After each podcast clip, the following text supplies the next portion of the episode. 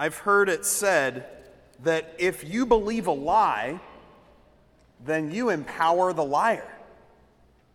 In that first reading we just heard, the Israelites are wandering around in the desert, right? And they're wandering around believing, somehow still believing, a lie. What lie did the Israelites wandering in the desert believe? That they were alone, that they were abandoned, that no help would come, that they'd die out there of dehydration in the desert. Now, I think we need to pause and remember that this is the exact same group of people who had literally just seen Egypt, the greatest country in the ancient world, Egypt brought to its knees by signs and wonders from heaven. The Red Sea was literally parted right in front of their faces. They felt the dry floor of the sea with their own two feet. They saw the pillar of fire by night and the pillar of cloud by day with their own two eyes. But for some reason, they were living according to a lie. We're alone. We are isolated. There's nobody to help us. God has abandoned us. Now, thankfully, Moses was not living according to that lie. Because when the people started to grumble and complain to him, he remembered that he was not alone, that he was not abandoned. And Moses immediately turns to the Lord and he says, Lord, what shall I do with this people? And the Lord replies, Strike the rock with the staff. In other words, don't believe the lie, reject it and claim the truth that you already know that I am God, that I'm on your side, that, that water will gush forth, even in the desert. You will not die of thirst. I will give you the water that you need. I ask all of you here this evening what kinds of lies about the Lord, about other people, or about yourself what lies are we believing? Because if you believe a lie, then you empower the liar. Dr. Bob Schuchts, director of the JP2 Healing Center down in Florida, and he's an author of a book called Be Healed. Excellent book. I highly recommend it. He says that whenever we get hurt, whenever we experience some sort of wound, when someone betrays us or rejects us, or, or does something horrible to us, or just we are neglected somehow. That whenever that happens, we tend to internalize and start to believe identity lies, he calls them. Lies about who we are, who God is, and who other people are to us. And we start to believe those things, at least initially, in order to try to protect ourselves. We're trying to shield ourselves. It's like a coping mechanism, he says. It's like a protective cocoon that we build around our heart to try to distance ourselves from that wound that has been inflicted upon us. But, Dr. Bob Schuchts says, in the long term, these lies become part of the mechanism by which our pain gets locked into our body and our soul. That's very striking, I think. That, that when, we, when we believe those lies, the pain of those wounds gets locked into our body and our soul. And so we begin to define ourselves by the lies, and we end up blocking ourselves off from the love of God, the love that we all thirst for, the living water that we all desire deep down. And this is sort of what the woman at the well was attempting to do in her own way as well, right? She believed the lie that nobody wanted to be around her. She believed the lie that she was hopeless, that she was an outcast, a reject. And so she came to the well at the absolute hottest part of the day, right? At noonday sun, when she was sure to be isolated and alone. But then Jesus decides to meet her. And he, he starts to do what Jesus does best he peels away that protective cocoon. layer by layer, he takes away all of those lies that have been holding her bound. He dismantles them. He's not afraid of her sins. He's not afraid of her five husbands or the man that she's with right now. He's not daunted by any of that. He still pursues her and he wants to forgive her and empower her to live a holy life. He doesn't want to condemn her or judge her. And as the story unfolds, the woman at the well slowly begins to see the truth, right? She begins to see Jesus for who he really is. And in so doing, she starts to see herself for who she really is. So she's able to set down that jug. She runs off into the town. She tells everybody about Jesus. She set down the lies. And she believed Jesus instead, who is the way, the truth, and the life. What we believe really matters. What we believe about ourselves, about God, and about our neighbor, that really matters in a profound way. Those convictions, both good and bad, have power over us. And if we believe lies, well, then we empower the liar. We begin to think and act as if they're true. And before you know it, those lies will take on a life of their own, and the enemy, who we call the father of lies, will set up a stronghold in the core of our hearts. I'm reminded of that, that scene in The Lord of the Rings, The Two Towers, where the creature Gollum is having an argument with himself. The evil side of Gollum warns that these hobbits that he has gotten mixed up with, they're just going to cheat him and hurt him like everybody else has. And the good side replies saying, No, Master's my friend. He's going to treat me right. And then the evil voice responds, mocking him, right? You don't have any friends. Nobody likes you. That's how the enemy, the father of lies, treats us.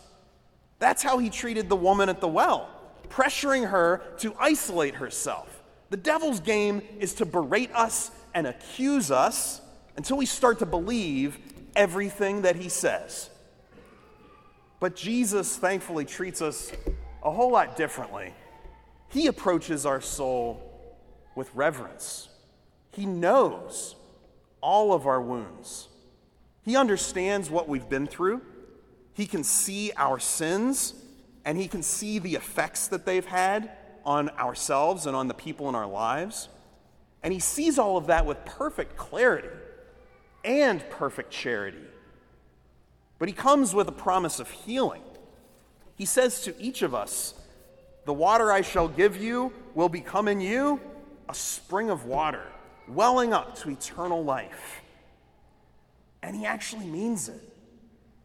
And because he really means it, I'd like to take this opportunity to go ahead and expose some of the lies that we've probably been believing, like right now. Let's just expose them to the light of Jesus. Let me ask you this Do any of these lies sound familiar to you? I'm alone. It's all up to me. I need to control this situation. Everything is wrong and everything is falling apart. I am unwelcome. I can't do anything right. Nobody likes me, they only tolerate me. I'm a burden to those around me. I'm weird. I'm unlovable. I'm forgotten. I'm dirty. I'm worthless. God isn't listening to me. He doesn't care about me. Let's make something very, very, very clear. None of those statements are true. They're all lies. And so, right here, in the name, power, and authority of Jesus, we bind, rebuke, and renounce each and every one of those lies. We send them to the foot of the cross to let Jesus do with them what he will. Be free from those lies. Set them down. In Jesus' name we pray. And instead, let the Lord who loves you, let Jesus define you, define who you are, instead. Let the Lord who created you tell you who you really are. In this world, which is so disrupted and so very confused over questions of identity, rooted in this idea that we can create ourselves, this is all the more crucial. Allow Jesus Christ to define who you are, not the lies, not the world and all of its emptiness, not your own head, which is often so confused. I know mine is not your past wounds, not your mistakes or sins, not peer pressure, not politicians, not social media. Let Jesus define you because he knows exactly who you are. He knows exactly where you are along the journey. And he's not the least bit afraid to meet you there at the well. In fact, he's already got an appointment scheduled with you. And if you agree to meet him there, he will share the truth, the real truth with you. The brutal truth about your real and actual sins. Yes, sins that he went to the cross in order to wipe completely away. But even better news, he will reveal the truth of your deepest identity in him. I'll end this homily by giving you something very practical that you can start doing in your everyday prayer life. It's a tool for you to begin living in the truth of who you really are and who God really is. And it's something that, that some people have called like declarations declarations of the truth. I'll teach you one easy declaration right now. So I invite you to repeat after me I belong to God. Here's another one. I am one of his sheep. Here's another one. I can hear his voice. Here's another one. He takes care of me. Another one that we heard in our second reading tonight is, is beautiful. God proves his love for us in that while we were still sinners, Christ died for us. You don't have to try to repeat after me on that one. God proved his love for us when, not when we were perfect, not when we were holy. He proved his love for us when we were sinners. That's when he died for us. And we need to declare that. It's the truth. The power of the truth will disarm and blow to smithereens all of the lies that have held us hostage for way too long. This is exactly what the Lord did in the desert when Satan came to tempt him, isn't it? Think way back to the first Sunday of Lent. I know it's a long time ago. The first Sunday of Lent, we heard the story of Satan trying to serve Jesus a hot steaming bowl of lies, right? And Jesus responded with declarations of truth. It is written, You shall not put the Lord your God to the test. That's what the Israelites did, right? When they believed the lie that they were alone. They put God to the test in the desert and said, Well, is God here or not? Or are we going to die here? Jesus, on the other hand, in very stark contrast, did not let that lie have any ground, not even an inch in his heart so let's imitate him. Let's imitate Jesus and speak the truth. Don't repeat or believe in the lies. Jesus didn't die on the cross for us to believe a bunch of lies.